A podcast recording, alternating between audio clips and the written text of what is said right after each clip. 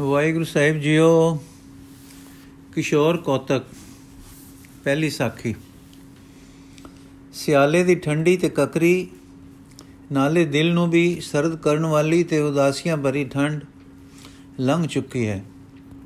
ਬਸੰਤ ਖਿੜ ਰਿਹਾ ਹੈ, ਹਵਾਵਾਂ ਹੁਣ ਹੜ ਨਹੀਂ ਕੜਕਾਉਂਦੀਆਂ, ਮਿੱਠੀਆਂ ਲੱਗਦੀਆਂ ਹਨ। ਧੁੱਪਾਂ ਅਜੇ ਅਕਲਮੰਦ, ਅਕਲ ਅਕਲ ਅਕਲ ਕਾਂਦ ਨਹੀਂ ਕਰਦੀਆਂ। ਸੁਹਾਵੀਆਂ ਲੱਗਦੀਆਂ ਹਨ। ਅੰਮ੍ਰਿਤ ਵੇਲਾ ਹੈ ਪਉ ਫੁਟਾਲਾ ਹੋਣ ਵਾਲਾ ਹੈ, ਸਤਲੁਜ ਨਦੀ ਦਾ ਕਿਨਾਰਾ ਹੈ, ਪੂਰਬ ਦੇ ਪਾਸੇ ਦਾ। ਕੋਈ ਸੁਹਾਵਣੀ ਮੂਰਤ ਪੂਰੇ ਵੱਲ, ਮੂੰਹ ਤੇ ਨਦੀ ਵੱਲ ਪਿੱਠ ਕੀਤੀ, ਇਸ ਕਿਨਾਰੇ ਨੈਣ ਮੁੰਦੇ ਬਿਰਾਜ ਰਹੀ ਹੈ। ਥੋੜੀ ਵਿੱਤ ਤੇ ਕੁਝ ਹੋਰ ਸੱਜਣ ਬੈਠੇ ਹਨ। ਪਹਿਲੇ ਤਾਂ ਇਹਨਾਂ ਦੇ ਨੈਣ ਵੀ ਬੰਦ ਸਨ, ਪਰ ਫਿਰ ਜਦ ਸੂਰਜ ਨੇ ਅੱਖ ਝਮਕੀ ਤੇ ਧਰਤੀ ਤੇ ਨਜ਼ਰ ਪਾਈ, ਤਾਂ ਇਹਨਾਂ ਦੇ ਨੈਣ ਵੀ ਖੁੱਲੇ ਚੁਫੇਰੇ ਤਕਿਓ ਨੇ, ਸੀਸ ਨਿਵਾਇਓ ਨੇ, ਫਿਰ ਮਲਕੜੇ ਜੇ ਨੇੜੇ ਵਾਰ ਆ ਬੈਠੇ।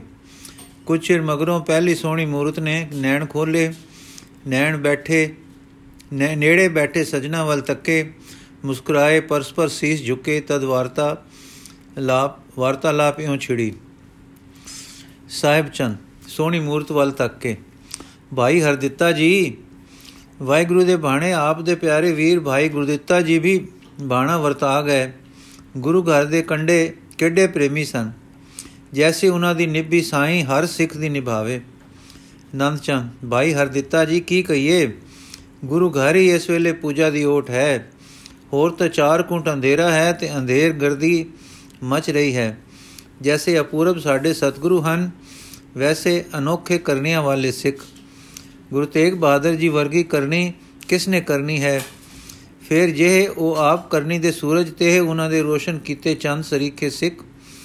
ਧਨ ਭਾਈ ਗੁਰਦਿੱਤਾ ਤੇ ਧਨ ਭਾਈ ਮਤੀਦਾਸ, ਜਿਨ੍ਹਾਂ ਨੇ ਵੀਰਤਾ ਨਾਲ ਆਰੇ ਦਾ ਕਸ਼ ਝਲਿਆ ਤੇ ਦਿਆਲਾ ਜੀ ਨੇ ਸਰੀਰ ਦੇ ਅਸਹਿ ਕਸ਼ਟ ਉਬਲਦੀ ਦੇਗ ਵਿੱਚ ਸਹਾਰੇ। ਜਾਨਾਂ ਤੇ ਖੇਡ ਗਏ, ਪਰ ਸੰਧਰਮ ਨਾ ਹਾਰਿਆ। ਆਪ ਦੇ ਵੱਡੇ ਭਾਈ ਗੁਰਦਿੱਤਾ ਜੀ ਨਾਮ ਦੇ ਰਸੀਏ ਸਤਗੁਰਾਂ ਦੇ ਪ੍ਰੇਮੀ, ਉਸ ਜ਼ਾਲਮ ਦੀ ਕੈਦ ਤੋਂ ਉਸੇ ਦਿਨ ਛੁਟਕਾਰਾ ਵੀ ਪਾ ਗਏ। ਪਰ ਵਾਹ ਵਾਹ ਪ੍ਰੇਮ। ਕਿਕੂ ਆਪਣਾ ਸਰੀਰ ਪਿਆਰੇ, ਬਿਨ ਰਖਣਾ ਦਿਲ ਦੀ ਮਰਮੀ ਪ੍ਰੀਤ ਨੇ ਨਾ ਝਲਿਆ। ਸੁਣਿਆ ਹੈ ਜੋ ਉਧਰ ਸ੍ਰੀ ਗੁਰੂ ਤੇਗ ਬਹਾਦਰ ਜੀ ਦਾ ਸਾਕਾ ਵਰਤਿਆ, ਇਧਰ ਆਪ ਨੇ ਆ ਕੇ ਚੋਲਾ ਛੱਡ ਦਿੱਤਾ ਹੈ। ਕਿਵੇਂ ਹੋਈ ਸੀ ਵਾਰਤਾ? ਭਾਈ ਹਰ ਦਿੱਤਾ ਜਿਸ ਸਿੱਖ ਨੇ ਉਹਨਾਂ ਦਾ ਸੰਸਕਾਰ ਕੀਤਾ ਹੈ, ਉਹਨਾਂ ਦਾ ਅੰਤਮ ਸੰਦੇਸ਼ ਸਾਡੇ ਪਾਸ ਰਾਮਦਾਸਪੁਰੇ ਪਹੁੰਚਾਇਆ ਹੈ। ਇਉਂ ਦੱਸਿਆ ਹੈ ਕਿ ਸਤਿਗੁਰ ਤੇਗ ਬਹਾਦਰ ਜੀ ਨੇ ਗੁਰਦਿੱਤਾ ਜੀ ਨੂੰ ਕਹਿ ਦਿੱਤਾ ਸੀ ਕਿ ਤੈਨੂੰ ਕੈਦ ਤੋਂ ਛੁਟਕਾਰਾ ਮਿਲ ਜਾਏਗਾ। ਆਪਨੇ ਨਾਮ ਰੰਗ ਵਿੱਚ ਸਾਵਧਾਨ ਰਹਿਣਾ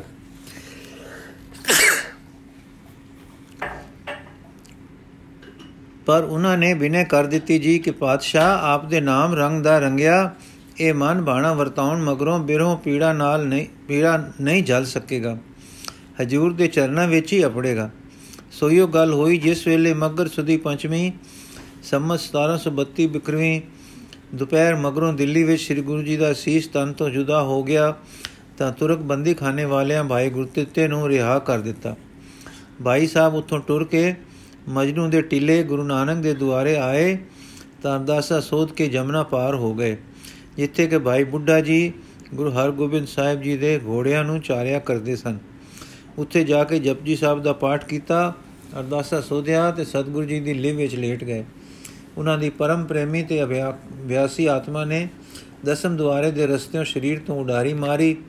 ਨੇੜੇ ਦੇ ਇੱਕ ਸਿੱਖ ਨੇ ਜੋ ਉਸ ਵੇਲੇ ਪਾਸ ਸੀ, ਸੰਸਕਾਰ ਕੀਤਾ ਤੇ ਟਿੱਕੇ ਦਾ ਸਮਾਨ ਤੇ ਸੰਦੇਸ਼ਾ ਸਾਨੂੰ ਪਹੁੰਚਾਇਆ।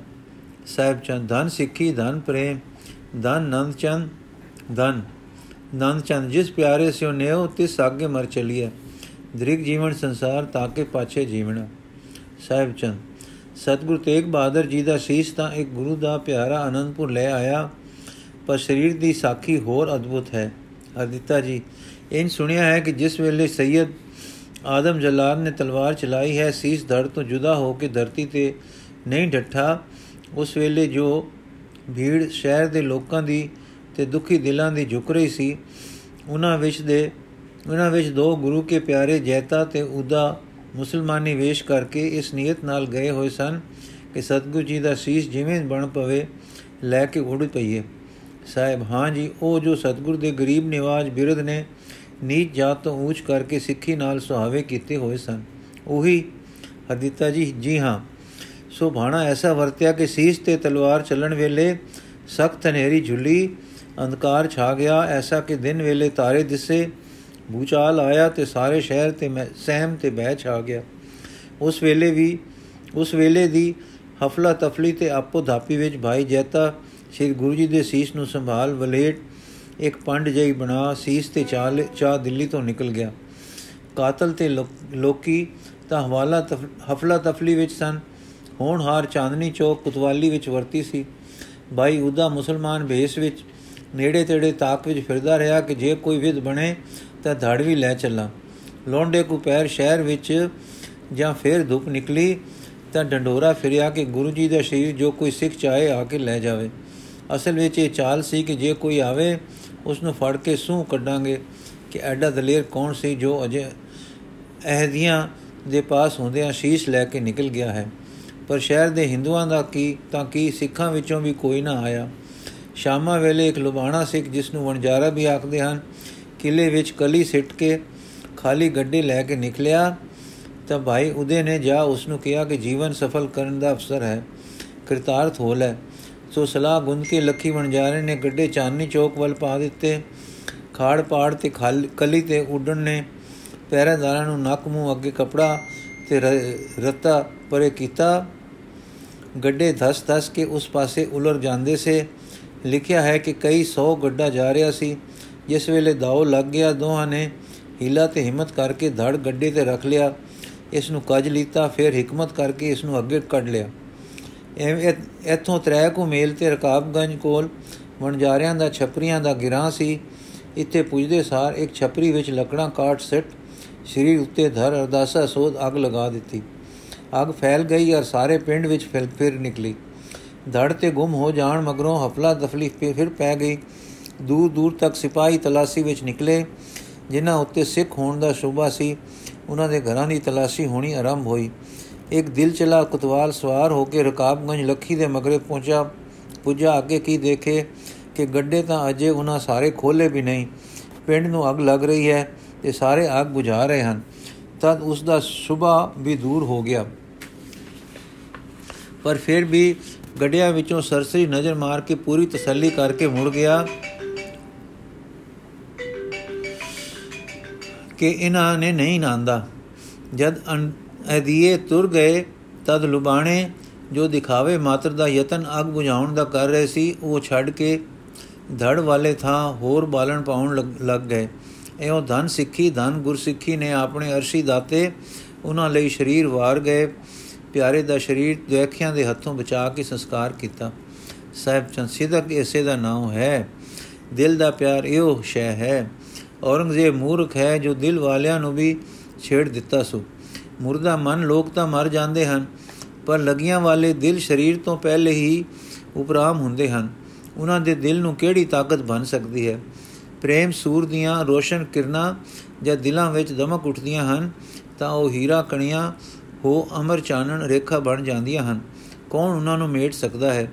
ਜਿਉਂਦਿਆਂ ਨੂੰ ਮਾਰਨ ਦਾ ਯਤਨ ਆਪਣੀ ਮੌਤ ਨੂੰ ਸੰਦੇਸ਼ੇ ਘਲਣੇ ਹਨ। ਪਰ ਰਾਜ ਮਦ ਬੁਰੀ ਬਲਾ ਹੈ। ਕੌਣ ਹੈ ਜੋ ਪ੍ਰਭਤਾ ਪਾ ਕੇ ਹੋਸ਼ ਨੂੰ ਟਿਕਾਣੇ ਰੱਖਦਾ ਹੈ ਤੇ ਵਿਚਾਰ ਨੂੰ ਉਡਣੋਂ ਰੋਕ ਬਹਾਉਂਦਾ ਹੈ। ਕੋਈ ਵਿਰਲਾ ਵਡਭਾਗੀ, ਵੀਰਾ ਭਾਵੇਂ ਦਿੱਲੀ ਵਿੱਚ ਸਿੱਖ ਥੋੜੇ ਹਨ ਅਤੇ ਜੇ ਹਨ, ਉਹ ਦਬਕ ਗਏ ਤੇ ਕੁਸਕੇ ਨਹੀਂ, ਪਰ ਦੇਖ ਲੈ, ਇਹ ਲੱਖੀ ਤੇ ਜੈਤਾ ਤੇ ਉਹਦਾ ਇਹ ਤਰੇ ਸਿੱਖ ਕਿਸ ਚੋਟੀ ਦੇ ਮਰਦ ਨਿਕਲੇ ਹਨ? ਬਸ ਇੱਕ ਹੋਵੇ ਮਰਦ ਤਾਂ ਕਹਿੰਦਾ ਹੈ, ਮਰਦ ਦੀ ਬੱਦੀ ਖੜੀ ਹੈ, ਇੱਥੇ ਤਾਂ ਤਰੇ ਨਿਕਲੇ। ਨੰਚਨ ਸੱਚ ਹੈ, ਪਰ ਸਵਾਦ ਆ ਜਾਂਦਾ ਜੇ ਦਿੱਲੀ ਵਿੱਚੋਂ ਨਿਤਰਦੇ ਸੋਹਣੇ ਹੋਰ ਤੇ ਇੱਕ ਉਸ ਪਿਆਰੀ ਜੋਤ ਉੱਤੇ ਆ ਕੇ ਸ਼ਹੀਦ ਹੁੰਦੇ ਸੈਂਕੜੇ ਪਰਵਾਨੇ। ਹਾਂ ਸਵਾਦ ਆ ਜਾਂਦਾ, ਜਾਨ ਭਰ ਜਾਂਦੀ ਮਰ ਮਿੱਟੀ ਪਰਜਾ ਵਿੱਚ। ਸਾਹਿਬ ਚੰਦ, ਜੋਰਾ, ਜੇਰਾ ਕਰੋ। ਜਾਨ ਭਰ ਦਿੱਤੀ ਆ ਉਸ ਸੀਸ ਤੇ ਖੇਡਣ ਵਾਲੇ ਸੋਹਣਿਆਂ ਦੇ ਸਰਤਾਜ। ਗੁਰੂ ਬਹਾਦਰ ਤੇਗ ਬਹਾਦਰ ਨੇ ਹੁਣ ਜਾਗ ਆ ਗਈ ਸਮਝੋ। ਜਾਗ ਤਾਂ ਆ ਗਈ, ਜਦੋਂ ਸੁਲਤਾਨਪੁਰੇ ਤੋਂ ਟੁਰੇ ਗੁਰੂ ਬਾਬਾ ਨਾਨਕ ਜੀ, ਹਾਂ, ਜਾਗ ਆ ਗਈ, ਜਦ ਜਾਨ ਤੇ ਖੇਡ ਗਏ, ਸ਼ਾਂਤੀ ਦੇ ਸਰੋਵਰ, ਗੁਰੂ ਅਰਜਨ ਦੇਵ ਜੀ, ਹਾਂ, ਜਾਗ ਆ ਗਈ, ਜਦੋਂ ਖੰਡਾ ਖੜਕਾ ਦਿੱਤਾ, ਖੜਕਦਾਰੀ ਗੁਰੂ ਹਰਗੋਬਿੰਦ ਸਾਹਿਬ ਨੇ, ਤੇ ਹਾਂ, ਹੁਣ ਨਜ਼ਰ ਟਿਕਾਓ, ਇਸ ਪਿਆਰੇ ਕਿਸ਼ੋਰ ਗੁਰੂ ਤੇ, ਇਸ ਨਵੀਂ ਨਵੀਂ ਹਰੀ ਹਰੀ, ਉਦੀ ਉਦੀ ਤ੍ਰਿਖੀ ਤ੍ਰਿਖੀ, ਗੁਰੂ ਕਰਮੂਲੀ, ਗੁਰੂ ਕਰੰਬਲੀ ਤੇ ਨੈਣ ਲਾਓ ਮੈਨੂੰ ਤਾਂ ਇਹ ਦਿਸਦਾ ਹੈ ਕਿ ਜਾਨ ਪਾ ਦਿੱਤੀ ਹੈ। ਗੁਰੂ ਤੇਗ ਬਹਾਦਰ ਨੇ ਤੇ ਜਾਨ ਦਾ ਅਲੰਬਾ ਬਾਲ ਦੇਣਾ ਹੈ। ਇਸ ਕਿਸ਼ੋਰ ਅਵਸਥਾ ਵਿੱਚ ਖੇਡ ਰਹੇ ਰੱਬੀ ਨੂਰ ਨੇ। ਇੰਨੇ ਨੂੰ ਆ ਗਏ ਮੁਲਤਾਨ ਦੇ ਇਲਾਕੇ ਦੇ ਮਸੰਦ ਦੁਲੀਤ ਚੰਦ, ਜਿਨ੍ਹਾਂ ਨੂੰ ਲੋਕੀ ਦੁਲੱਚਾ ਆਖਦੇ ਹੁੰਦੇ ਸਨ। ਉਹਨਾਂ ਨੇ ਵੀ ਹਰਦਿੱਤਾ ਜੀ ਨਾਲ ਭਾਈ ਗੁਰਦਿੱਤੇ ਜੀ ਦੇ ਗੁਰੂ ਵਿਯੋਗ ਦਾ ਵਿੱਚ ਚੋਲਾ ਛੱਡ ਦੇਣ ਪਰ ਪਰਚਾਉਣੀ ਕੀਤੀ ਤੇ ਸਾਰੀ ਹੱਕ ਗੱਲਬਾਤ ਜਿਹੜੀ ਹੋ ਚੁੱਕੀ ਸੀ, ਸੰਖੇਪ ਜਈ ਮੁੜ ਕੇ ਸੁਣੀ। ਤੇ ਫਿਰ ਸਾਹਿਬ ਚੰਦ ਨੇ ਕਿਹਾ, ਤੁਸੀਂ ਕਹਿ ਰਹੇ ਸੇ, ਮੁਰਦਾ ਹੋ ਚੁੱਕੀ ਪਰਜਾ ਵਿੱਚ ਜਾਨ ਭਰਨ ਦੀ ਗੱਲ। ਦੇਖੋ, ਮਤੀਦਾਸ ਜੀ ਵੈਰੀ ਦੇ ਆਰੇ ਨਾਲ ਚੀਰੇ ਗਏ ਸੀ ਨਾ ਕੀਤੀ। ਸਿੱਖੀ ਸਵਾਸਾਂ ਪ੍ਰਿਅੰਤ ਨਿਭੀ। ਭਾਈ ਦਿਆਲਾ ਮੁਸ਼ਕਾ ਬਨ ਕੇ ਉਬਲਦੀ ਦੇਗ ਵਿੱਚ ਪਾਏ ਗਏ, ਪਰ ਹਾਂ, ਧਰਮੋ ਨਾ ਡੋਲੇ। ਹੌਲ ਨਾ ਖਾਦਾ ਗਏ ਗਏ ਕਸ਼ਟਾਂ ਦੇ ਮੂੰਹ ਤੇ ਮੌਤ ਦੇ ਦਵਾਰ ਸਿੱਧਕਾ ਨਾਲ ਸਿਹਰੇ ਬਨ ਕੇ, ਜਿਵੇਂ ਜਾਵੇ ਕੋਈ ਲਾੜਾ ਲਾੜੀ ਪਰਨਾਉਣ। ਵਾਹ ਭਾਈ ਦਿਆਲਾ ਗੁਰੂ ਸਾਹਿਬ ਜੀ ਦਾ ਸਾਕਾ ਤੇ ਇਹਨਾਂ ਦੋਹਾਂ ਪੂਜਨੀਕ ਸਿੱਖਾਂ ਦੀ ਸ਼ਹਾਦਤ ਜੋ ਲੋਕਾਂ ਨੇ ਦੇਖੀ, ਸੋ ਜੇ ਹਜ਼ਾਰਾਂ ਦੇ ਸਾਹਮਣੇ ਵਰਤੀ, ਜੋ ਹਜ਼ਾਰਾਂ ਦੇ ਸਾਹਮਣੇ ਵਰਤੀ, ਦੇਸ਼ ਵਿੱਚ ਧੁੰਮ ਗਈ ਤੇ ਜਾਨ ਪਾ ਗਈ। ਪਰ ਤੱਕੋ ਭਾਈ ਗੁਰਦਿੱਤੇ ਦਾ ਪ੍ਰੇਮ, ਬਿਨਾ ਕਸ਼ਟ ਤੇ ਮਜਬੂਰੀ ਦੇ ਤੇ ਬਿਨਾ ਕਿਸੇ ਦੇ ਦੇਖੇ ਦੇ, ਅਲੱਗ ਉਜਾੜ ਵਿੱਚ ਜਾ ਸਰਬ ਕੁੰਜ ਵਾਂਗੂ ਸ਼ਰੀਰ ਛੱਡ ਦਿੱਤਾ। ਇਹ ਪ੍ਰੇਮ, ਇਹ ਪਿਆਰੇ ਜੁਦਾਈ ਨਾ ਜਲ ਸਕਣ ਵਾਲਾ ਪ੍ਰੇਮ ਸਿੱਖੀ ਮੰਡਲ ਵਿੱਚ ਪਿਆਰ ਤੇ ਆਪਾ ਆਪਾਵਾਰ ਦੀ ਰੂਹ ਫੂਕ ਗਿਆ ਹੈ। ਦੁਲੱਚਾ, ਤੁਸੀਂ ਸਤਕਾਰਯੋਗ ਹੋ। ਗੁਰੂ ਨਾਨਕ ਦਾ ਘਰ ਸਭ ਤੋਂ ਵੱਡਾ ਹੈ। ਸਤਗੁਰਾਂ ਦੀ ਕਰਨੀ ਨੂੰ ਕੌਣ ਪੁੱਜਦਾ ਹੈ? ਸਿੱਖਾਂ ਦੇ ਕਾਰਨਾਮੇ ਅਦੁੱਤੀ ਹਨ। ਪਰ ਇੰਨੀ ਗੱਲ ਦੱਸੋ ਕਿ ਭਾਈ ਗੁਰਦਿੱਤਾ ਜੀ ਦਾ ਸਰੀਰ ਤਿਆਗਣਾ ਆਤਮਘਾਤ ਨਹੀਂ। ਆਤਮਘਾਤ ਗੁਰੂ ਘਰ ਵਿੱਚ ਨਹੀਂ ਸਿਖਾਇਆ ਗਿਆ। ਤੁਸੀਂ ਭਾਈ ਗੁਰਦਿੱਤਾ ਜੀ ਇਸ ਨੂੰ ਮੇਰੀ ਗੁਸਤਾਖੀ ਨਾ ਸਮਝਣੀ। ਮੈਂ ਇੱਕ ਗੱਲ ਸਮਝਣ ਵਾਸਤੇ ਆਖਿਆ ਹੈ, ਨਹੀਂ ਤਾਂ ਮੈਂ ਭਾਈ ਗੁਰਦਿੱਤਾ ਜੀ ਦੀ ਆਪ ਸਲਾਹਤ ਕਰਨ ਵਾਲਾ ਹਾਂ। ਹਰਦਿੱਤਾ ਜੀ, ਸਜਣਾ, ਤੂੰ ਮਸੰਦ ਹੈ। ਸੰਗਤ ਵਿੱਚ ਸਨਮਾਨ ਯੋਗ ਹੈ। ਮੈਂ ਤੈਨੂੰ ਕੀ ਦੱਸਾਂ, ਆਤਮਘਾਤ ਹੁੰਦਾ ਹੈ। ਗੁੱਸੇ, ਕ੍ਰੋਧ, ਨਿਰਾਸ਼ਾ, ਦਿਲਗੀਰੀ, ਸਰੀਰ ਤੇ ਮਨ ਦੀ ਅਤ ਹਾਰ ਵੇਲੇ ਕਿਸੇ ਸਰੀਰਕ ਤਰੀਕੇ ਨਾਲ ਸਰੀਰ ਨੂੰ ਬੰਨ ਸਟਣਾ, ਕਿ ਦੁੱਖ ਝਲ ਨਹੀਂ ਹੁੰਦਾ। ਸਰੀਰ ਦੀ ਹੀ ਪਿੱਟੀ ਮੁਟਾਓ ਮੁਕਾਓ। ਭਾਈ ਗੁਰਤਾ, ਗੁਰਿਤਾ ਜੀ ਨੂੰ ਗੁੱਸਾ, ਰੰਜ, ਕ੍ਰੋਧ, ਨਿਰਾਸ਼ਾ ਕੋਈ ਨਹੀਂ ਸੀ। ਕੈਦੋਂ ਛੁੱਟ ਆਏ, ਸ਼ਹੀਦ ਹੋਣੋਂ ਬਚ ਗਏ। ਘਰ ਉਹਨਾਂ ਦੇ ਕਾਜ ਹੈ, ਰਾਜ ਹੈ, ਪਦਾਰਥ ਹੈ, ਫੌਜ ਹੈ, ਸਿੱਖੀ ਹੈ, ਖਜ਼ਾਨਾ ਹੈ, ਪਰਿਵਾਰ ਹੈ, ਅਸੀਂ ਸਾਰੇ ਦਾਸ ਹਾਂ। ਫਿਰ ਉਹ ਆਪਣੇ ਪ੍ਰੀਤਮ ਦਾ ਵਿਯੋਗ ਨਹੀਂ ਝਲਦੇ ਉਹਨਾਂ ਦੇ ਪ੍ਰੇਮ ਵਿੱਚ ਨਾਲ ਟੁਰਦੇ ਹਨ। ਕਿੱਡਾ ਉੱਚਾ ਭਾਵ ਹੈ। ਫਿਰ ਉਹ ਛੁਰੀ ਨਹੀਂ ਮਾਰ ਮਰਦੇ ਕੁਝ ਖਾ ਨਹੀਂ ਮਰਦੇ। ਜਮਨਾ ਪਾਰ ਜਾਂਦੇ ਹਨ, ਉਸ ਵਿੱਚ ਛਾਲ ਮਾਰ ਨਹੀਂ ਮਰਦੇ। ਇਕਾਂਤ ਸੁਥਰੇ ਥਾਂ ਬੈਠ ਪ੍ਰਾਣ ਦਸਮ ਦੁਆਰ ਚੜਾ ਪਿਆਰੇ ਦੇ ਧਿਆਨ ਮਗਨ ਹੋ, ਬਿਰਹ ਚੋਟ ਨਾਲ ਸਰੀਰ ਤਿਆਗਦੇ ਹਨ। ਇਹ ਕੌਣ ਕਰ ਸਕਦਾ ਹੈ? ਕੇਵਲ ਉਹ ਜਿਸ ਦਾ ਪ੍ਰੇਮ ਹੱਦ ਬੰਨੇ ਟੱਪ ਚੁੱਕਾ ਹੈ, ਜਿਸ ਨੂੰ ਪਿਆਰੇ ਦਾ ਵਿਯੋਗ ਹੀ ਬਿਰੋਂ ਦੀ ਚੋਟ ਮਾਰਦਾ ਹੈ ਤੇ ਬਿਰਹ ਚੋਟ ਹੀ ਪ੍ਰਾਣਾਂਤ ਕਰ ਦਿੰਦੀ ਹੈ। ਇਸ ਨੂੰ ਨਾਮ ਹਿਰਮ, ਇਸ ਨੂੰ ਨਾਮੇ ਰਮ ਹਿਰਦੇ ਤਾਂ ਕਿ ਪ੍ਰੇਮ ਪ੍ਰੇਮੀ ਹਿਰਦੇ ਵੀ ਤਾਂ ਸਮਝ ਸਕਦੇ ਹਨ। ਜਦ ਪ੍ਰੇਮ ਦੀ ਅਵਧੀ ਨੂੰ ਅਨੁਭਵ ਕਰ ਲੈਣ ਤਾਂ ਕੇਵਲ ਅੰਦਰਲੇ ਬਿਰਹੋਂ ਦੀ ਤੀਖਣਤਾ ਵਿੱਚ ਪ੍ਰਾਣਾਂ ਦਾ ਸ਼ੀਸ਼ ਨੂੰ ਚੜ ਸਰੀਰੋਂ ਨਿਕਲ ਜਾਣਾ ਇਹ ਹਰ ਕਿਸੇ ਦੇ ਕਰਨ ਦੀ ਗੱਲ ਹੈ। ਪ੍ਰੇਮ ਦੀ ਅਵਧੀ ਤੇ ਅਭਿਆਸ ਦੀ ਪਰਪਕਤਾ ਨੇ ਦਸਮ ਦਵਾਰ ਤੋਂ ਰਾਹ ਲਿਆ ਪਰਲੋਕ ਦਾ। ਇਹ ਆਤਮਘਾਤ ਨਹੀਂ, ਇਹ ਤਾਂ ਲਾਗੀ ਹੋਏ ਸੋ ਜਾਣੇ ਪੀਰ RAM ਭਗਤ ਅਨਿਆਲੇ ਤੀਰ। ਕਿ ਮੈਨੂੰ ਸਤਗੁਰੂ ਨਾਲ ਪ੍ਰੇਮ ਨਹੀਂ? ਕਿ ਮੈਨੂੰ ਉਹਨਾਂ ਦੇ ਵਿਛੋੜੇ ਦਾ ਸਲ ਨਹੀਂ? ਮੈਂ ਸੱਚ ਕਹਿੰਦਾ ਹਾਂ, ਮੈਂ ਕੋਈ ਦਿਨ ਅੰਨ ਨਹੀਂ ਖਾ ਸਕਿਆ, ਪਰ ਮੈਂ ਮਰਿਆ ਨਹੀਂ। ਮੈਂ ਚਾਹੁੰਦਾ ਸਾਂ, ਹੁਣ ਚਾਹੁੰਦਾ ਹਾਂ ਕਿ ਭਰਾ ਦੇ ਮਗਰੇ ਸਤਗੁਰਾਂ ਦੇ ਚਰਨਾਂ ਵਿੱਚ ਪੁੱਜਾਂ, ਪਰ ਮੇਰੇ ਪ੍ਰੇਮ ਵਿੱਚ ਉਹ ਤੀਖਣਤਾ ਨਹੀਂ, ਜੋ ਵੱਡੇ ਵੀਰ ਜੀ ਦੇ ਪ੍ਰੇਮ ਵਿਨੇ ਕਲੇਜੇ ਵਿੱਚ ਸੀ। ਸਾਹਿਬ ਚੰਦ, ਸੱਚ ਹੈ, ਨੈਣ ਭਰ ਕੇ। ਜਿਉਂਦਾ ਹੀ ਰਿਹਾ ਇਹ ਪਾਪੀ ਸਰੀਰ। ਸਤਗੁਰ ਤੇਗ ਬਹਾਦਰ ਪਿਆਰੇ ਦੇ ਖੇਤ ਤੇ ਸਾਕੇ ਸੁਣ ਕੇ ਦੇ ਨਾ ਛੱਡ ਗਏ ਦੇ ਪ੍ਰਾਣ, ਪਾਪੀ ਸਰੀਰ ਵਿੱਚ ਹੀ ਰਹੇ। ਮੇਰੇ ਚੋਟ ਨਾਲ ਮਰਨਾ ਕੋਈ ਬਨਾਵਟੀ ਬਹਾਨੇ ਜਾਂ ਨਿਰਾਸ਼ਾ ਦੀ ਗੱਲ ਨਹੀਂ, ਉਹ ਬੇਵਸੀ ਖੇਡ ਹੈ। ਨਾਨਕ ਸਤਿਆਂ ਜਾਣੀਏ ਜੇ ਬਿਰ ਹੈ ਚੋਟ ਮਰਨ। ਸਭਨਾ ਦੇ ਨੈਣ ਭਰ ਆਏ ਤੇ ਚੁੱਪ ਛਾ ਗਈ। ਦੁਲਚਾ, ਮੇਰੇ ਸਤਗੁਰ ਯੋਗ ਸਜਣੋ, ਮੇਰੇ ਸਤਕਾਰਯੋਗ ਸਜਣੋ, ਪ੍ਰੇਮ ਤੇ ਸਿੱਖੀ ਪ੍ਰਚਾਰ ਤੇ ਜੀਵਨ ਜੋ ਕੁਝ ਹੈ, ਸਤਗੁਰ ਦੇ ਵਜੂਦ ਨਾਲ ਹੈ। ਅਸੀਂ ਲੱਖ ਹੋਵੀਏ ਕਿਸ ਗਿਣਤੀ ਵਿੱਚ? ਜੇ ਹੁਣ ਗੋਬਿੰਦ ਕਿਦਰੇ ਸਤਗੁਰ ਗੋਬਿੰਦ ਪਿਆਰੇ ਜੀ ਦਾ ਵਜੂਦ ਹੈ, ਤਾਂ ਸਾਰੀ ਸਿੱਖੀ ਤਿਲਕ ਦੇਣ ਆ ਰਹੀ ਹੈ। ਮੇਰਾ ਮੂੰਹ ਸੜੇ, ਜੇ ਆਪ ਦਾ ਸਰੀਰ ਹੈ, ਤਾਂ ਹੀ ਸਭ ਕੁਝ ਹੈ, ਨਹੀਂ ਤਾਂ ਅਸੀਂ ਕੀ ਹਾਂ? ਲਾੜੇ ਬਿਨ ਜੰਜ ਕੀ? ਅਦਿੱਤਾ ਜੀ ਘਬਰਾ ਕੇ ਫੇਰ, ਸਤਗੁਰ ਦੇ ਘਰ ਦਾ ਔਰੰਗੇ ਨਾਲ ਹੁਣ ਮੁਕਾਬਲਾ ਛਿੜ ਪਿਆ ਹੈ। ਇਸ ਨੂੰ ਕਿਵੇਂ ਸੰਭਾਲ ਲਵੋ? ਸਿਆਣੇ ਹੋ, ਵਿਖਾਂਦ ਮਿਟ ਜਾਏ ਤਾਂ ਚੰਗੀ ਹੈ। ਸਾਹਿਬ ਠੀਕ ਹੈ, ਪਰ ਕੌਣ ਮੋਏ, ਮੇਣੇ, ਕੌਣ ਮੇਟੇ, ਕਿਵੇਂ ਮੇਟੇ? ਦੁਰਚਾ ਕੋਈ ਰਾਹ ਕੱਢੋ, ਸਿਆਣੇ ਹੋ, ਦਾਨੇ ਹੋ, ਨੰਦ ਚੰਦ। ਇੱਕੋ ਹੀ ਰਾਹ ਹੈ ਜੋ ਔਰੰਗੇ ਦੇ ਚੱਲ, ਪੈਰੀ ਪਾਓ, ਦੀਨ ਕਬੂਲ ਲਓ, ਜਗੀਰਾਂ ਲਓ, ਜੁਗਾ ਜਿਓ। ਸਿਵਾ ਸ਼ਰਨ ਲੈਣ ਦੇ ਪਤਿਤ ਹੋਣ ਦੇ ਜਰਵਾਣੇ ਨਾਲ ਵੀ ਕਦੇ ਬਣੀ ਹੈ। ਦੁਲਚਾ ਨੈਣ ਭਰ ਕੇ ਪੂੰਝ ਕੇ ਸੁਣਿਓ ਸੋਹਣਿਓ ਇੱਕ ਨਿੱਕੀ ਜਿਹੀ 10 ਵਰੇ ਦੀ ਜਿੰਦੜੀ ਸਾਡੇ ਪਾਸ ਹੈ। ਇਸੇ ਨਾਲ ਸਾਰੇ ਜਿੰਦੇ ਹਾਂ, ਇਹ ਜੇ ਸੁਖ ਹੋਵੇ ਤਾਂ ਕੀ ਕਰੇਗਾ? ਇਸ ਦੀ ਖੈਰ ਮਨਾਓ, ਕਿਵੇਂ ਸ਼ਾਹ ਨੂੰ ਰਿਜਾਓ ਤੇ ਅਗੋਂ ਸੁਖ ਵਰਤੇ ਮੈਂ ਭਲਾ ਲੋਚਦਾ ਹਾਂ। ਹਰਦਿੱਤਾ ਜੀ, ਤੁਸੀਂ ਪੁਰਾਣੇ ਸੇਵਕ ਹੋ, ਭਲਾ ਕਿਉਂ ਨਾ ਲੋਚੋ? ਪਰ ਕੋਈ ਨਵੀਂ ਗੱਲ ਨਹੀਂ।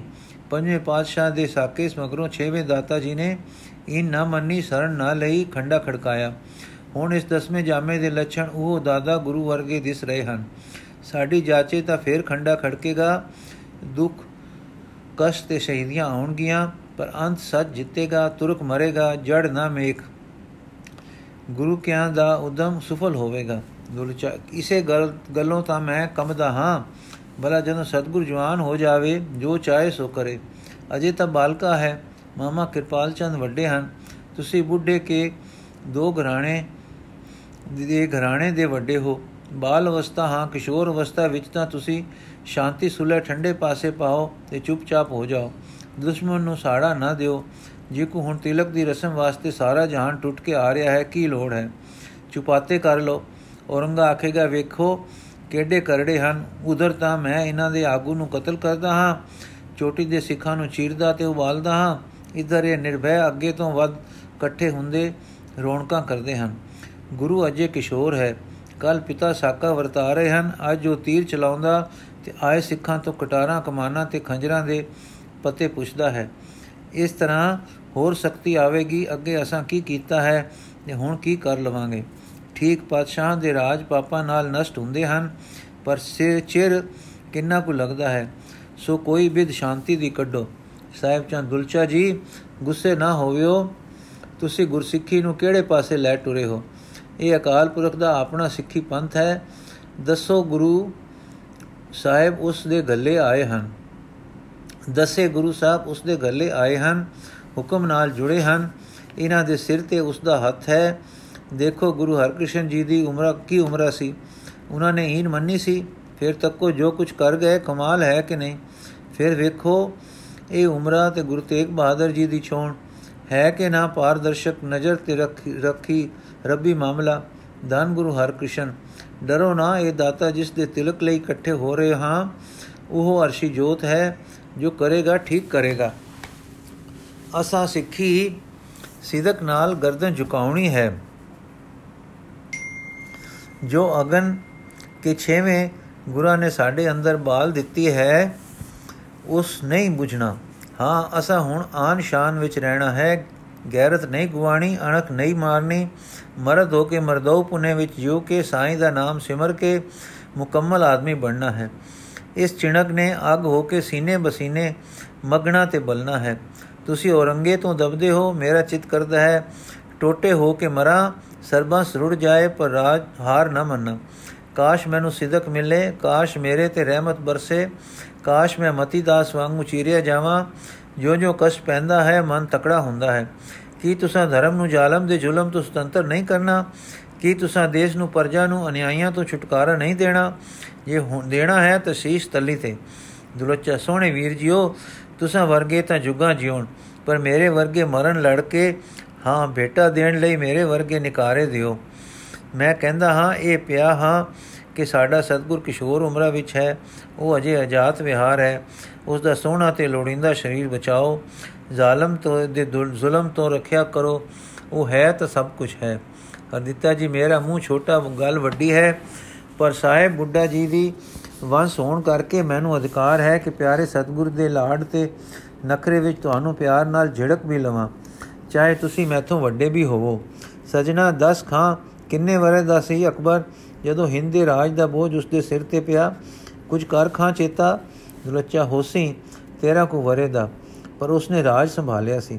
ਹਰਦਿੱਤਾ ਜੀ ਰਾਜ ਗੱਦੀ ਤੇ ਉਸ ਵੇਲੇ ਬੈਠ ਗਿਆ ਤੇ ਉਸਦੇ ਪਿਤਾ ਦੇ ਸੈਨਾਪਤ ਬੈਰਾਮ ਨੇ ਰਾਜ ਸੰਭਾਲਿਆ। ਪਰ ਕੀ 13 ਵਰੇ ਦੀ ਉਮਰ ਵਿੱਚ ਅਕਬਰ ਉਸ ਤਰ੍ਹਾਂ ਦਾ ਸੀ, ਜਿਸ ਤਰ੍ਹਾਂ 13 ਵਰੇ ਦੇ ਹਜ਼ਾਰਾਂ ਮੁੰਡੇ ਹੁਣ ਟੁਰ ਫਿਰ ਰਹੇ ਹਨ, ਕਿ ਕੁਝ ਛਟਕ ਫ਼ਰਕ ਸੀ? ਦੂਸਰੇ ਦੁਲੱਚਾ ਕੀ ਫ਼ਰਕ ਸੀ? ਹਰਿਤਾ ਜੀ ਜਿਮੀ ਤੇ ਅਸਮਾਨ ਦਾ। ਇੱਕੋ ਗੱਲ ਸੁਣ ਲੈ, ਜਦੋਂ ਹੁਮਾਯੂ ਮਰ ਗਿਆ ਬੈਰਾਮ ਪੰਜਾਬ ਵਿੱਚ ਸੈਨਾਪਤ ਸੀ ਥੋੜੇ ਚਿਰ ਬਾਅਦ ਜਦ ਹਮੂ, ਹੇਮੂ ਸੁਲਤਾਨ ਆਦਿਲ ਸ਼ਾਹ ਵੱਲੋਂ ਭਾਰੀ ਲਸ਼ਕਰ ਲੈ ਕੇ ਚੜਿਆ ਤੇ ਬਹਾਦਰੀ ਨਾਲ ਲੜਦਾ ਅੱਖ ਵਿੱਚ ਤੀਰ ਖਾ ਜ਼ਖਮੀ ਹੋ ਡੱਠਾ ਤਦ ਗ੍ਰਿਫਤਾਰ ਹੋ ਕੇ ਅਕਬਰ ਦੇ ਦਰਬਾਰ ਵਿੱਚ ਆਇਆ। ਬੈਰਾਮ ਨੇ ਅਕਬਰ ਨੂੰ ਆਖਿਆ ਕਿ ਇਸ ਕਾਫਰ ਨੂੰ ਖੰਜਰ ਨਾਲ ਜ਼ਖਮੀ ਕਰ ਦੇ, ਫਿਰ ਇਹ ਕਤਲ ਹੋਵੇ ਤੇ ਤੂੰ ਐਸੇ ਦੁਸ਼ਟ ਦਾ ਨਾਸ਼ ਕਰਕੇ ਗਾਜ਼ੀ ਬਣੇ। ਉਸ ਵੇਲੇ ਅਕਬਰ ਨੇ ਕਿਹਾ ਕਿ ਕੈਦੀ ਵੈਰੀ ਨੂੰ ਮਾਰਨਾ ਮੇਰੀ ਬਹਾਦਰੀ ਦੇ ਬਰਖਿਲਾਫ ਹੈ। ਸੋਚ ਲੈ 13 ਵਰੇ ਦਾ ਮੁੰਡਾ ਸਾਈ, ਜਿਸ ਦੇ ਦਿਲ ਵਿੱਚ ਵੀਰਤਾ ਦਾ ਇਹ ਆਦਰਸ਼ ਸੀ। ਫਿਰ ਜਿਸ ਬਹਿਰਾਮ ਦੀ ਸੂਰਬੀਰਤਾ ਪਰ ਕਿਸੇ ਨੂੰ ਹਰਫ ਨਹੀਂ, ਉਹ ਜਦੋਂ ਹੰਕਾਰੀ ਹੋਇਆ ਹੈ, ਤੇ ਅਕਬਰ ਨੇ ਜਦੋਂ ਉਸ ਸੂਰਮੇ ਨੂੰ ਕੋਡੀ ਦਾ ਕਰ ਦਿੱਤਾ, ਤੇ ਰਾਜ ਸਾਰਾ ਸਿੱਧਾ ਆਪ ਸੰਭਾਲਿਆ। ਤਦ ਅਕਬਰ 17 ਵਰੇ ਦਾ ਸੀ। ਦੁਲਚਾ ਜੀ, ਪੰਜੇ ਉਂਗਲਾਂ ਬਰਾਬਰ ਨਹੀਂ, ਸਾਰੇ ਇਨਸਾਨ ਇੱਕੋ ਜਿਹੇ ਨਹੀਂ। ਨੱਕ ਮੂੰਹ ਕੰਨ ਤਾਂ ਸਭ ਦੇ ਇੱਕੋ ਗਿਣਤੀ ਦੇ ਹਨ। ਪਰ ਅੰਦਰਲੀ ਲਿਆਕਤ ਅੱਡ-ਅੱਡ ਹੈ। ਫਿਰ ਸੋਚੋ, ਦੁਨੀਆ ਵਿੱਚ ਕਈ ਪੁਰਖ ਕਲਾਵਾਨ ਜੰਮਦੇ ਹਨ। ਦਿਮਾਗੀ ਲਿਆਕਤ ਤੇ ਸਮਝ ਦੀ ਇਸ ਕੁਦਰਤੋਂ ਮਿਲੀ ਕਲਾ ਨਾਲ ਹੀ ਜਿਮੀ ਅਸਮਾਨ ਦਾ ਫ਼ਰਕ ਪੈ ਜਾਂਦਾ ਹੈ। ਪਰ ਜਿੱਥੇ ਰੂਹਾਨੀ ਕਲਾ ਨਾਲ ਹੋਵੇ, ਉੱਥੇ ਹੋਰ ਹੀ ਗੱਲ ਹੋ ਜਾਂਦੀ ਹੈ। ਮੈਂ ਅਚਰ ਡਿੱਠਾ ਹੈ ਕਿ ਜਦੋਂ ਦੁਨਿਆਵੀ ਮਜਲਾਂ ਵਿੱਚ ਬੱਚੇ ਅਨੋਖੇ ਕੰਮ ਕਰਨ, ਤਾਂ ਲੋਕ ਹੈਰਾਨ ਨਹੀਂ ਹੁੰਦੇ। ਤਵਾਰੀਖਾਂ ਵਾਲੇ ਫਖਰਾਂ ਨਾਲ ਲਿਖਦੇ ਹਨ ਪਰ ਜਦ ਰੂਹਾਨੀ ਮੰਡਲ ਵਿੱਚ ਰੂਹਾਨੀ ਕਲਾਵਾਨ ਬੱਚੇ ਕੋਈ ਅਲੋਕੇ ਕੰਮ ਕਰਨ ਤਾਂ ਲੋਕੀ ਕੈਰੀਆਂ ਅੱਖਾਂ ਨਾਲ ਵੇਖਦੇ ਤੇ ਸੰਸੇ ਵਾਲੇ ਦਿਲ ਨਾਲ ਤੋਲਦੇ ਹਨ। ਹਾਂ, ਮੂਰਖਾਂ ਨੂੰ ਲਿਖਣ ਵੇਲੇ ਮਨੋਂ ਪੈ ਜਾਂਦੀ ਹੈ ਤੇ ਤੁਸੀਂ ਆਪ ਭਰੋਸੇਵਾਨ ਹੋ ਕੇ 6ਵੇਂ 7ਵੇਂ 8ਵੇਂ 9ਵੇਂ ਗੁਰਾਂ ਦੇ ਕੋਤਕ ਤੱਕ ਕੇ ਘਬਰਾ ਰਹੇ ਹੋ। ਉੱਚਾ ਉੱਠ ਸਜਣਾ, ਗੁਰੂ ਦੀ ਜੋਤ ਜਗਤ ਦੇ ਸਾਹਿਬੇ ਲਿਆਕਤ ਲੋਕਾਂ ਤੋਂ ਕਲਾਵਾਨੋਂ ਤੋਂ ਉਚੇਰੀ ਸ਼ੈ ਹੈ। ਗੁਰੂ ਤੇਗ ਬਹਾਦਰ ਜੀ ਨੇ ਜੋ ਕੈਦਖਾਨੇ ਵਿੱਚੋਂ ਸੁਨੇਹਾ ਤੇ ਤਿਲਕ ਦਾ ਸਮਾਨ ਘਲਿਆ ਹੈ ਕਿ ਗੁਰਤਾ ਦੀ ਗਾਦੀ ਗੁਰੂ ਗੋਬਿੰਦ ਸਿੰਘ ਜੀ ਨੂੰ ਅਸਾਂ ਦਿੱਤੀ ਹੈ।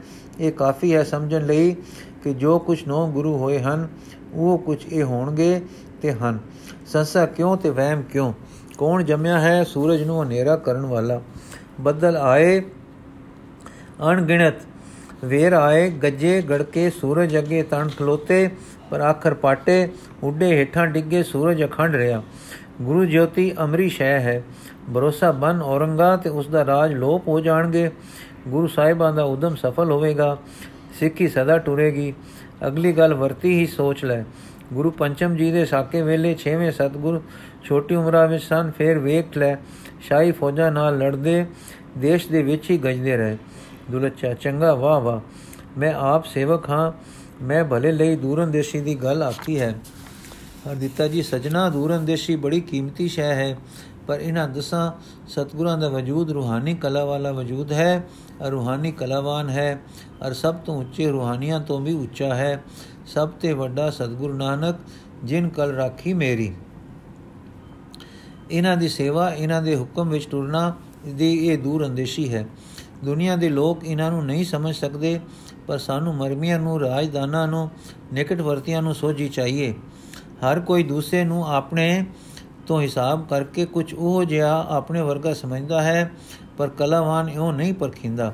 ਗੁਰਚਾ ਸੱਜਣ ਜਿਓ ਮੇਰੀ ਤਾਂ ਇੰਨੀ ਬੇਨਤੀ ਹੈ, ਕੋਈ ਸਿਆਣਾ ਸ਼ਰੀਰ ਥਾਪੋ ਜੋ ਬਚਪਨ ਦੇ ਦਿਹਾੜੇ ਸਤਗੁਰ ਦੇ ਉਹ ਕਾਜ ਸੰਭਾਲੇ ਤੇ ਐਸੀ ਰਵਸ਼ ਰੱਖੇ ਜੋ ਪਾਤਸ਼ਾਹ ਦਾ ਗੁੱਸਾ ਸਮਨ ਹੋ ਜਾਏ ਤੇ ਸਾਰੇ ਬੱਚੇ ਰਹੀਏ।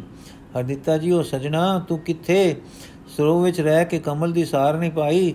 ਮੈਂ ਦਾਸ ਹਾਂ, ਪਰ ਸਤਗੁਰ ਦੇ ਲਾਡ ਵਿੱਚ ਫਕਰ ਵਿੱਚ ਤੇ ਨਖਰੇ ਨਾਲ ਆਖਦਾ ਹਾਂ ਔਰੰਗਾ ਖਪ ਖਪ ਮਰੇਗਾ ਗੁਰੂ ਘਰ ਅਡੋਲ ਰਹੇਗਾ ਜੋ ਗੁਰੂ ਕਰੇਗਾ ਸੋ ਠੀਕ ਨਿਕਲੇਗਾ ਚਾਹੇ ਕਦੋਂ ਨਿਕਲੇ ਬਾਕੀ ਰਿਹਾ ਪ੍ਰਬੰਧ ਮਾਮਾ ਕਿਰਪਾਲ ਚੰਦ ਜੀ ਤੋਂ ਵੱਧ ਕੌਣ ਸਿਆਣਾ ਹੈ ਸਾਰਾ ਰਾਜ ਕਾਜ ਸੰਭਾਲੀ ਬੈਠੇ ਹਨ ਸਾਰਾ ਪ੍ਰਬੰਧ ਸੋਹਣਾ ਟੋਰਿਆ ਹੈ ਦੋਵੇਂ ਮਾਤਾ ਜੀ ਮਾਤਾ ਨਾਨਕੀ ਦਾਦੀ ਜੀ ਤੇ ਮਾਤਾ ਗੁਜਰੀ ਮਾਂ ਜੀ ਆਪ ਦਾਨੇ ਹਨ ਸਭ ਤਰ੍ਹਾਂ ਰੱਖਿਆ ਸੰਭਾਲ ਕਰ ਰਹੇ ਹਨ ਸਾਰੇ ਮਰਮੀ ਹਨ ਮਹਿਰਮ ਹਨ ਇਹ ਵੇਖ ਲੈ ਕਿ ਮਾਮਾ ਵੀ ਤੇ ਮਾਵਾ ਵੀ ਉਸ ਤੇਰੇ ਦੱਸੇ ਬੱਚੇ ਦਾ ਸਭ ਕੁਝ ਸਵਾਰਦੇ ਤੇ ਉਸ ਦੇ ਹਾਸੇ ਖੇਡੇ ਮੂੰਹੋਂ ਨਿਕਲੇ ਬਚਨਾਂ ਤੇ ਪਹਿਰਾ ਦਿੰਦੇ ਹਨ। ਜ਼ਰੂਰੀ ਤੋਂ ਜ਼ਰੂਰੀ ਮਾਮਲੇ ਵਿੱਚ ਜੋ ਉਸ ਰੱਬ ਦੇ ਬਾਲਕੇ ਦੇ ਮੂੰਹੋਂ ਨਿਕਲ ਜਾਂਦਾ ਹੈ, ਇੰਜ ਕਰੋ ਤਾਂ ਸਾਰੇ ਉਹ ਕੁਝ ਕਰਦੇ ਹਨ। ਉਹ ਜਾਣਦੇ ਹਨ ਕਿ ਇਹ ਕਿਸ਼ੋਰ ਅਵਸਥਾ ਦੇ ਸਰੀਰ ਵਿੱਚ ਜੋਤ ਤਾਂ ਗੁਰੂ ਨਾਨਕ ਦੀ ਹੈ ਨਾ, ਇਹ ਉਹ ਸਰੀਰ ਵੱਲ ਨਹੀਂ, ਪਰ ਜੋਤ ਵੱਲ ਤੱਕਦੇ ਹਨ। ਜੋਤ ਵੱਲ ਤੱਕ ਮਿੱਤਰਾ, ਕੁਝ ਸੁਣ ਕੇ ਤੇ ਕੰਨ ਲਾ ਕੇ, ਹੈ? ਉਹ ਕੀ ਸਦ ਹੈ? ਹਾਂ, ਤੱਕ ਵਿਰੇਸ਼ ਨਿੱਕੀ ਹੈ। ਠੀਕ, ਪਰ ਦੇਖ ਅੰਮ੍ਰਿਤ ਵੇਲੇ ਪਿਤਾ ਪਿਤਾਮਹ ਵਾਂਗ ਉੱਠ ਬੈਠਦੇ ਹਨ, ਸਮੇਂ ਸਿਰ ਦੀਵਾਨ ਵਿੱਚ ਅਪੜਦੇ ਹਨ, ਸੰਗਤਾਂ ਨਾਲ ਮਿੱਠੇ ਮਿੱਠੇ ਵਾਕ ਕਰਦੇ ਠੰਡ ਪਾ ਜਾਂਦੇ ਹਨ। ਕਿਤੇ ਹੋਣ, ਕਿਸੇ ਰੰਗ ਹੋਣ, ਰਾਸ ਵੇਲੇ ਅਪੜ ਜਾਂਦੇ ਹਨ। ਸਤਗੁਰੂ ਨਾਨਕ ਦੇਵ ਜੀ ਦੀ ਬਾਲ ਵਰੇਸ਼ ਵਾਂਗੂ ਇਲਾਹੀ ਖਿੱਚਾਂ ਖਾਂਦੇ ਹਨ। ਸਦੜੇ ਦੇਂਦੇ ਰੱਬੀ ਕੂਕਾਂ ਕੂਕ ਉੱਠਦੇ ਹਨ। ਨੈਣ ਜੋੜ ਇਲਾਹੀ ਰੰਗ ਮਗਨਾਰ ਹੋ ਹੋ ਜਾਂਦੇ ਹਨ। ਹੈ, ਤ੍ਰਿਬਕ ਤ੍ਰਿਬਕ ਕੇ ਫਿਰ ਉਹ, ਬਈ ਧਿਆਨ ਕਰੋ, ਉਹ ਤੱਕੋ ਇਲਾਹੀ ਸਦਰਾ ਸੁਣੋ। ਉਹ ਦੇਖੋ ਕਿਸ਼ੋਰ ਗੁਰੂ ਜੀ ਦੀ ਧੁਨ ਆ ਰਹੀ ਹੈ। ਸਭ ਸੰਜਮ ਰਹੇ ਸਿਆਣ ਪਾ ਮੇਰਾ ਪ੍ਰਭ ਸਭ ਕਿਛ ਜਾਣਦਾ। ਪ੍ਰਗਟ ਪ੍ਰਤਾਪ ਵਰਤਾਇਓ, ਸਭ ਲੋਕ ਕਰੇ ਜੈਕਾਰ ਜਿਓ। ਫਿਰ ਚੁੱਪ ਹੋ ਗਈ, ਫਿਰ ਸਦ ਉੱਠੀ। ਮੇਰੇ ਗੁਣ ਅਵਗਣ ਨ ਵਿਚਾਰਿਆ, ਪ੍ਰਭ ਆਪਣਾ ਬਿਰਦ ਸਮਾਰਿਆ ਕੰਟ ਲਾਏ ਕੇ ਰਖਿਓ ਨ, ਲਗੇ ਨ ਤਤੀ ਵਾਉ ਜਿਓ ਫਿਰ ਚੁੱਪਚਾਪ ਹੋ ਗਈ, ਫਿਰ ਸਦ ਉੱਠੀ ਤੇ ਠੇ ਨੇੜੇ ਹੋ ਗਈ। ਤੇਰੀਆਂ ਸਦਾ ਸਦਾ ਚੰਗਿਆਈਆਂ ਮੈਂ ਰਾਤ ਦੀਆਂ ਵਡਿਆਈਆਂ ਅਣ ਮੰਗਿਆ ਦਾਨ, ਦੇਵਣਾ ਕੋ ਨਾਨਕ ਸੱਚ ਸੰਭਾਲ ਜਿਓ ਇਹਦੇ ਨੂੰ ਸਾਈਂ ਦੇ ਰੰਗ ਰਤੀ ਮਿੱਠੇ ਮਿੱਠੇ ਪਿਆਰ ਵਿੱਚ ਭਰੀ ਸ਼ੁਕਰ ਸ਼ੁਕਰ ਦਾ ਵੀ ਮਸਾਉਂਦੀ ਕਿਸ਼ੋਰ ਗੁਰੂ ਜੀ ਦੀ ਮੂਰਤੀ ਆ ਖੜੀ ਹੋਈ। ਤੇਰੀਆਂ ਸਦਾ ਸਦਾ ਚੰਗਿਆਈਆਂ ਦੀ ਧੁਨ ਬਾਰ-ਬਾਰ ਨਿੱਕੀ ਨਿੱਕੀ ਮਿੱਠੀ ਮਿੱਠੀ ਧੁਨ ਵਿੱਚ ਅਲਾਪੀ ਜਾ ਰਹੀ ਹੈ। ਨੈਣ ਆਕਾਸ਼ਾਂ ਵੱਲ ਖਿੱਚ ਰਹੇ ਹਨ। ਸਾਰੇ ਸ਼ਰੀਰਾਂ ਨੇ ਉੱਠ ਕੇ ਨਮਸਕਾਰ ਕੀਤੀ। ਉਸ ਬਾਲ ਵਰੇਸ਼ ਕਿਸ਼ੋਰ ਅਵਸਥਾ ਸਾਈਂ ਦੇ ਲਾਡਲੇ ਦੇ ਮੂੰਹੋਂ ਧੁਨਕਾਰ ਉੱਠੀ। ਧੰਨ ਗੁਰੂ ਨਾਨਕ, ਧੰਨ ਗੁਰੂ ਨਾਨਕ, ਧੰਨ ਗੁਰੂ ਨਾਨਕ। ਸਾਰਿਆਂ ਦੀਆਂ ਨਜ਼ਰਾਂ ਸੂਰ ਹੋਏ। ਸਾਜ ਵਾਂਗੂ ਧੰਨ ਗੁਰੂ ਨਾਨਕ ਦੇ ਸੰਗੀਤ ਵਿੱਚ ਥਰਾ ਉਠੀਆਂ। ਅੱਧੀ ਘੜੀ ਇਹੋ ਕੀਰਤਨ, ਇਹੋ ਇਲਾਹੀ ਰੰਗ ਦਾ ਨਾਦ ਵੱਜਾ ਰਿਹਾ। ਨੈਣ ਮੁੰਦ ਗਏ ਤੇ ਇਸੇ ਰਸ ਮਗਨ ਹੋ ਗਏ। ਮਾਨੋ ਸਤਗੁਰੂ ਨਾਨਕ ਅਰਸ਼ਾਂ ਵਿੱਚ ਖੜੇ ਹਨ ਔਰ ਮੇਰਾਂ ਦਾ ਮੀਂਹ ਵਸਾ ਰਹੇ ਹਨ ਤੇ ਇਹ ਸਾਰੇ ਉਸ ਨਾਲ ਨਿਹਾਲ ਹੋ ਰਹੇ ਹਨ। ਇਸੇ ਰੰਗ ਨੈਣ ਮੁੰਦ ਗਏ। ਧਿਆਨ ਮਗਨਾਦ ਹੁੰਦੇ ਗਏ। ਜਦ ਨੈਣ ਖੁੱਲੇ ਤਾਂ ਠੰਡਾ ਸਵਾਦ ਵਰਤ ਰਿਆ ਸੀ। ਹਾਂ, ਦੁਲੱਚੇ ਵਰਗੇ ਪੱਕੇ ਦੁਨੀਆਦਾਰ ਬਣਕ ਬ੍ਰਿਤੀ ਵਾਲੇ ਨੇ ਵੀ ਇੱਕ ਵਾਰ ਤਾਂ ਰੂਹ ਦੇ ਟਿਕਾਉ ਦਾ ਨਿੱਕਾ ਠੇਕ ਠੋਂਕਾ ਲੈ ਲੈ ਲਿੱਤਾ। ਪਰੰਤੂ ਹੁਣ ਉਹ ਮੋਹਨੀ ਕਿਸ਼ੋਰ ਮੂਰਤੀ ਗੁੰਮ ਹੋ ਚੁੱਕੀ ਸੀ। ਪਤਾ ਨਹੀਂ ਪੌਣ ਵਿੱਚ ਵਿਆਪੀ ਲਪਟ ਵਾਂਗੂ ਕਿੱਧਰ ਉਡਾਰ ਹੋ ਗਈ ਸੀ। ਭਾਈ ਗੁਰਦੁੱਤਾ ਜੀ ਦੇ ਭਾਈ ਹਰਦਿੱਤਾ ਜੀ ਦੇ ਰਸੀਏ ਗਲੇ ਦੀ ਸੁਰ ਨੇ ਹੁਣ ਇੱਕ ਗਮਖਾਰ ਖਾਦਾ ਇੱਕ ਡਾਢੀ ਮਿੱਠੀ ਤੇ ਕੰਪਵੀ ਸੁਰ ਵਿੱਚ ਇਹ ਕੀਰਤਨ ਉਚਾਰ ਹੋਇਆ। ਹਉ ਗੋਸਾਈ ਦਾ ਪਹਿਲਵਾਨੜਾ, ਮੈਂ ਗੁਰ ਮਿਲੇ ਉਚ ਦੁਮਾਲੜਾ ਸਭ ਹੋਈ ਛਿੰਜ ਇਕੱਠੀਆਂ ਦੇ ਬੈਠਾ ਵੇਖੇ ਆਪ ਜਿਓ ਵਾਤ ਵਜਨ ਟਮਕ ਬੇਰੀਆਂ ਮਰ ਲੱਥੇ ਲੈਂਦੇ ਫੇਰੀਆਂ। ਨਿਹਤੇ ਪੰਜ ਜਵਾਨ ਮੈਂ ਗੁਰ ਥਾਪੀ ਦਿੱਤੀ ਕੰਡ ਜਿਓ ਸਭ ਇਕੱਠੇ ਹੋਇਆ ਆਇਆ ਗਰ ਜਸਨ ਵਟ ਵਟਾਇਆ। ਗੁਰਮੁਖ ਲਾਹ ਲੈ ਗਏ ਮਨ ਮੁਖ ਚੱਲੇ ਮੂਲ ਗਵਾਏ ਜਿਓ ਤੂੰ ਵਰਨਾ ਚੈਨਾ ਬਾਰਾ, ਹਰ ਦਿਸੈ ਹਾਜ਼ਰ ਜਾਹਰਾ ਸੁਣ ਸੁਣ ਤੁਝੇ ਧਿਆਨ ਦੇ, ਤੇਰੇ ਭਗਤ ਰਤੇ ਗੁਣਦਾਸ ਗੁਣਤਾਸ ਜਿਓ ਮੈਂ ਜੁਗ ਜੁਗ ਦੇ ਸੇਵੜੀ, ਗੁਰ ਕੱਟੀ ਮੈਂਡੀ ਜੇਵੜੀ। ਹੁਣ ਬਾਹੁਣ ਛਿਜਨਾ ਨਚੋ, ਨਾਨਕ ਔਸਰ ਲਤਾ ਬਾਲ ਜਿਓ ਮੈਂ ਜੁਗ ਜੁਗ ਦੇ ਸੇਵੜੀ, ਗੁਰ ਕੱਟੀ ਮੈਂਡੀ ਜੇਵੜੀ। ਹਉ ਬਹੁੜ ਛਿੰਜਨ ਨਚੋ, ਨਾਨਕ ਔਸਰ ਲਦਾ ਬਾਲ ਜਿਓ ਵਾਹਿਗੁਰੂ ਜੀ ਕਾ ਖਾਲਸਾ, ਵਾਹਿਗੁਰੂ ਜੀ ਕੀ ਫਤਿਹ। ਦੂਜੀ ਸਾਖੀ ਅਸੀਂ ਕੱਲ ਪੜਾਂਗੇ ਜੀ। ਹਾਂ